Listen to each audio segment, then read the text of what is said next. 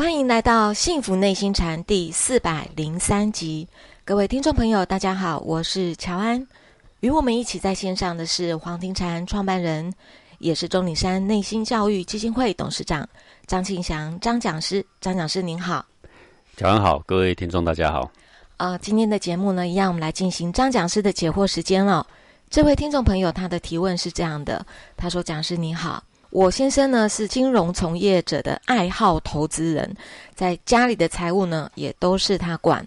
他说啊，这个他的理想就是要身体健康、心智成熟、投资成功。虽然呢先生他也不是一个很物质的人，生活也要求简单，而且也很好学，但是我就觉得投资必然是为了要掠取利益，而养生却应该是恬淡虚无，这本来就是矛盾的啊。但是先生的意思是，投资的境界是把握金融的规律，正确的时机做正确的决定。但是我又觉得这所谓正确的决定肯定是损人利己的啊。同时呢，很多人就是因为在家里面炒股获利而不出去工作，我觉得这样的行为也有违人生以服务为目的的主轴。但是无论是小到家庭的理财，大到国家的金融，都是很重要的内容，也关乎着社会稳定和国家的安全，好像也少不了金融人士。所以就想请问讲师，这个从事金融投资也能够不失主轴吗？请讲师来为我们解惑。好的，现在的这个世界啊，行业跟这个3000年前、2000年前已经是很不一样了啊。是。以前的人所谓的踏实的工作，可能就是在田里面种田啊，或者是做车工啊，做木工啊。嗯。这个就是所谓的正当的行业。不过讲是古时候的这个金融，像他的商人，应该也有金融的部分。对啊，也有很多商业行为啊。然后可能现在有所谓的银行，以前可能就叫做钱庄吧。是。所以当然有这个金融的活动，自自然然就会有这个金钱啊，跟潮水一样涌来涌去，这中间的变化，自自然然就会有一些有利润跟损失的问题啊。对。好，那我想不只是金融啦，你做一般的行业，即使是你是买地瓜吧，你有时候种地瓜也有风险啊，你不要说买卖，你就是种也有风险啊。对，买卖也有风险啊。对，自自然然就有所谓盈亏的问题啊。对，那这个时事已经走到像现在这样的时代，那么激烈的、快速的一些金融的变化哈，那自自然然如潮水般的盈亏，也是每一分每一秒都在发生嘛。是。那现在的这个世代，你也不可能没有金融的行为，是，或者是没有金融的投资，或者是没有这些股民的活动，这已经都是不可能了嘛。对。当然行业也有很多啦，如果可能的话，当然尽可能选一些很务实的、很养生的。那当然，如果能够这样是最好啊，最好还是选到你又有兴趣又养生，对不对？又能够照顾家庭，又有稳定的收入，是，那你这样就是实在是太幸运了，对不对？对。但是有的时候我们选择了一个行业却不怎么养生，那你还是不得不去做啊。比如说我就有朋友是他在电镀厂工作的啊，他常常要去触摸到那个电镀厂的那个电解的那个液体啊，那是有毒，那是很毒的啊。然后确实也把身体弄得不好。那也有人，比如说你在煤矿区工作，你看是不是都是粉尘？对，养生也不一定很好啦。我们现在在大工业区里面，你看我们台湾有所谓的六轻，对不对？新竹科学园区，你在那里工作就一定很养生嘛？是很踏实的嘛？很养生嘛？那也未必啦。所以不是在杀人放火，然后呢，是现在一般的世代呢，都是通行的行业，对不对？至于把它讲到说损人利己嘛，所有的商业行为，只要有人赚，就是有人要掏出钱来啦。是，所以也不必把它讲得过度的严重。那现在从事金融的这种投资，或者是买卖股票，或者甚至做期货这做期货就更激烈了，对不对？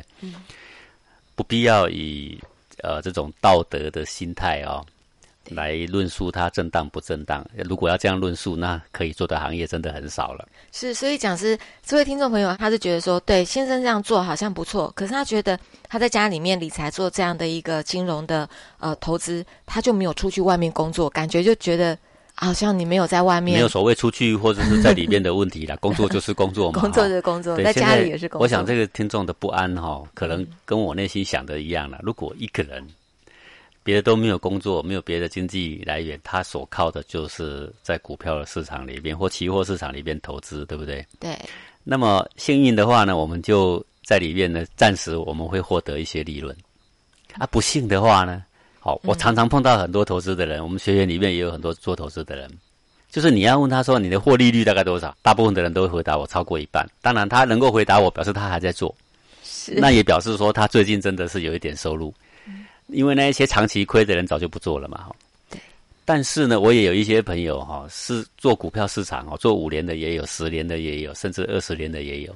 但是如果我们仔细问这些人，10年前跟你一起做股票的，现在还有多少人还在做？几乎都没有了。90% 以上的股民啊，能够做超过5年，能够在里面一直玩5年的人真的很少。意思说那些人可能没有从中获利了，或者是赔了。他们为金融市场做出贡献。是说我们如果以这种潮来潮往的人群，虽然这里面真的很多钱没有错，在那边涌来涌去，能够涌到你口袋的有多少呢？几乎都是被大户吃掉的。大户几乎稳操胜券啦。嗯，因为他的钱一进去就像海水一样，他的水一进去海就要上涨，他只要一抽出来海水就要下降，他是大到这种程度，是。然后聪明的人就会说，我在揣测大户的心态，所以我就跟着大户操盘嘛，对不对？对。对啦，我们都会这么说，你可以赢50次，你可以赢100次，那往往最后输的那一次就是把前面所赢的吞回去。嗯，而且还要挖一个坑让你跳得很深，是，多数都是这样嘛。是，所以我说这位听众，我想他担心的不是这个工作说他不踏实，是不是踏实的生产？好像只有种地瓜、种芋头才是踏实的生产，也不是这个嘛，他是在担心，没有错。今天你看起来像是可以维持，但是我不知道这个风险哪一时哪一刻会发生啊，我不知道我这个稳定的生活什么时候会被倒咬回去一口啊，是，对不对？这个不安，这个不安，我想才是他内心真正的声音啊。对，你只是想劝你的先生说，虽然你现在都有小赢了，什么时候会全部吞回去这实在是不知道。那当然他的先生会跟他讲说，可是呢，我现在赢的几率都超过 50%， 你看我下单有 70% 都是赢的。但是什么时候会咬一口回去呢？说实在话，这很难说的。我有一个亲戚朋友他是那个很会精算的。怎么样很会精算呢？他是那个心算啊，心算的8、9段那是很高干的人哦。然后他也玩股票，然后这么会算的人，然后房子卖了1、2栋了。投资失利。就是你平常跟他聊天，你问到的都是今天赚多少，那一天又赚多少。你看我那一天5分钟的时间，我赚了快5万块，你就会听到这种话。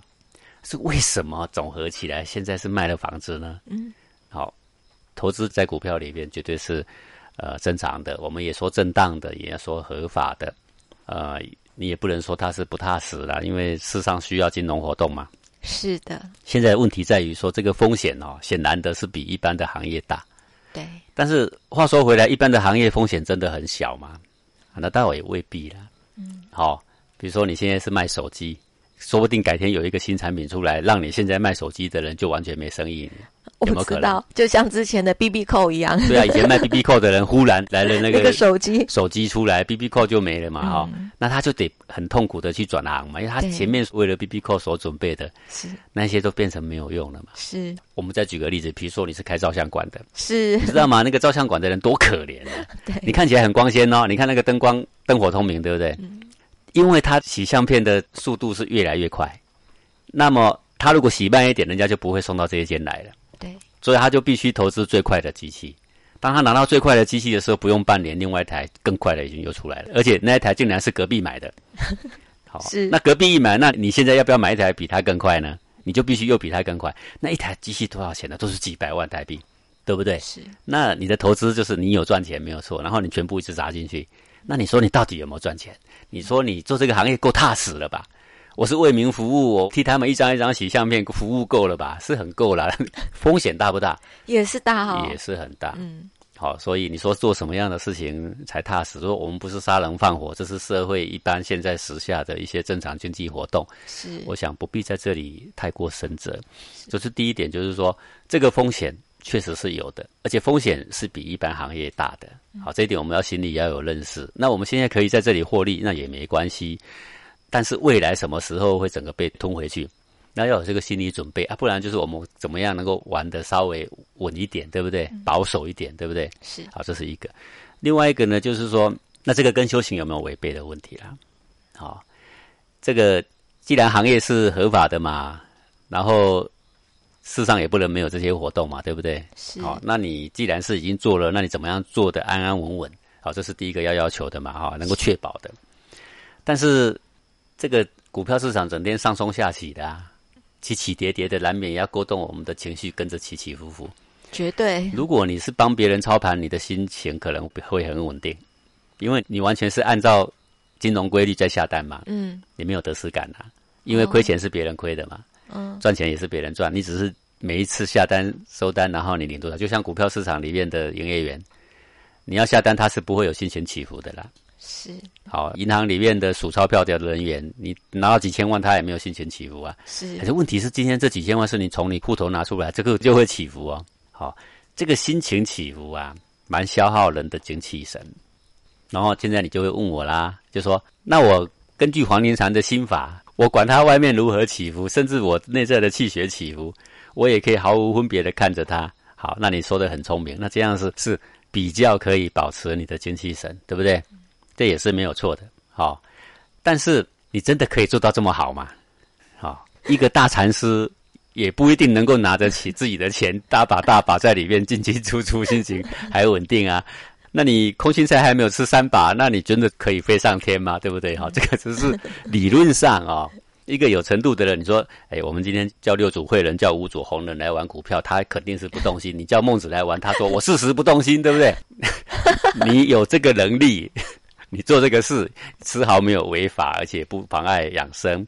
你没这个能力，你硬说你没有妨碍养生，嗯，有时候是自欺欺人，对，对不对？对。好，啊，你说那我用别的方式来加强养生可不可以？当然可以啊。你说你可以早上出去跑步，因为早上股票市场还没开嘛，然后晚上傍晚再去跑个步，对不对？哦，养生，当然这样也是可以让精神好一点。然后你说讲是，可是我还有跟你学站桩，那我每天勤站桩可不可以？当然可以。这些都有帮助，但是我还是要劝各位呢，股票市场让你9成都赢，最后那1成输，你可能全部都要咬回去。它不是不正当，而是这个风险确实是大。是。那我们不要把鸡蛋放在一个篮子里面，嗯，对不对？对。对，你把它分散开，比如说，你小玩投资嘛，对不对？嗯。但是呢，是不是另外开辟一个门路？是。哦，可以做一做别的经济活动来维持家庭的正常收入。哦，是不是这样会比较妥当一点？是的，啊，或者是说你赚钱已经够了，我已经有5000万了，那么我已经拨出3000万，是未来家庭小孩子要开销的，我都拿出来了，剩下2000万我准备呢好好来玩一玩。嗯，那如果这样我也没话说，这样是很稳定的。是，可是只怕你2000万输掉会动到那3000万哦。对不对？嗯，最后还把房子卖了，看你信不信哦。对，啊，所以人哦，你自己哦有几斤几两重。你自己要有把握，嗯，不要动不动说他有没有杀人放火啊，还是他有没有对不起良心啊，还说他是不是踏实的工作啊？问题也不在这里啦。是，哦，就是首先第一个，我们养家活口能够确保他的稳定安全，然后让我们无后顾之忧，这个就是为人父母或做人的先生应该要承担的事情嘛，对不对？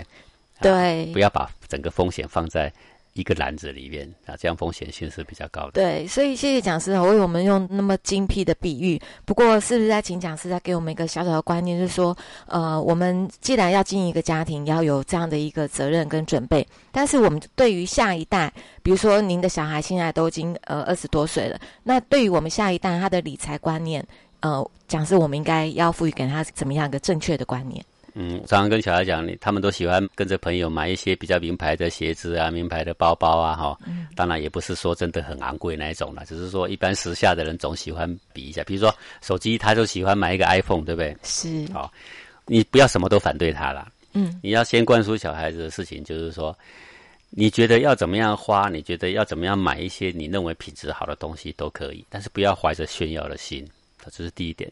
第二点就是说，你要买这些东西，你得靠自己，你都要自己赚，自己赚来的我们不愧对任何人，不要去拐来去骗来，不要让别人支持你的享受，你没有这个权利。是，好，要做一个让人尊敬的人，并不是说他一定要过得很简朴，他一定要3年才买一件衣服，也不是这样。但是你所有的花费开销是你真正靠你的能力，你的汗水换来的。是，那你要花什么我们没有话说啊。但如果你还能够提升你自己，你今天有盈余有多余，我们愿意帮助别人，那就更好。嗯，好，所以我觉得教小孩就是不要先在他的物质欲望上先大力打压他啦，不需要，不需要。我们顺水推舟。是，你既然是喜欢这些名牌，喜欢好的东西，那个名牌这2个字等于炫耀，对不对？对。我想以后我们就要给他改个价值观，不要炫耀。但是我承认这些名牌的东西品质好像是比一般真的还要好一些。嗯。那你要想要买一些好一点的东西，这也好，因为我们今天东西买比较好，我们也不用常常再换。是。对不对？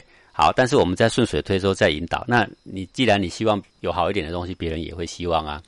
或者那些很多人甚至连吃穿都还不能够温饱，对不对？嗯。那我们是不是力量有余，我们可以多帮助他们一些？是，不是说力量有余全部都花在我的物质享受上？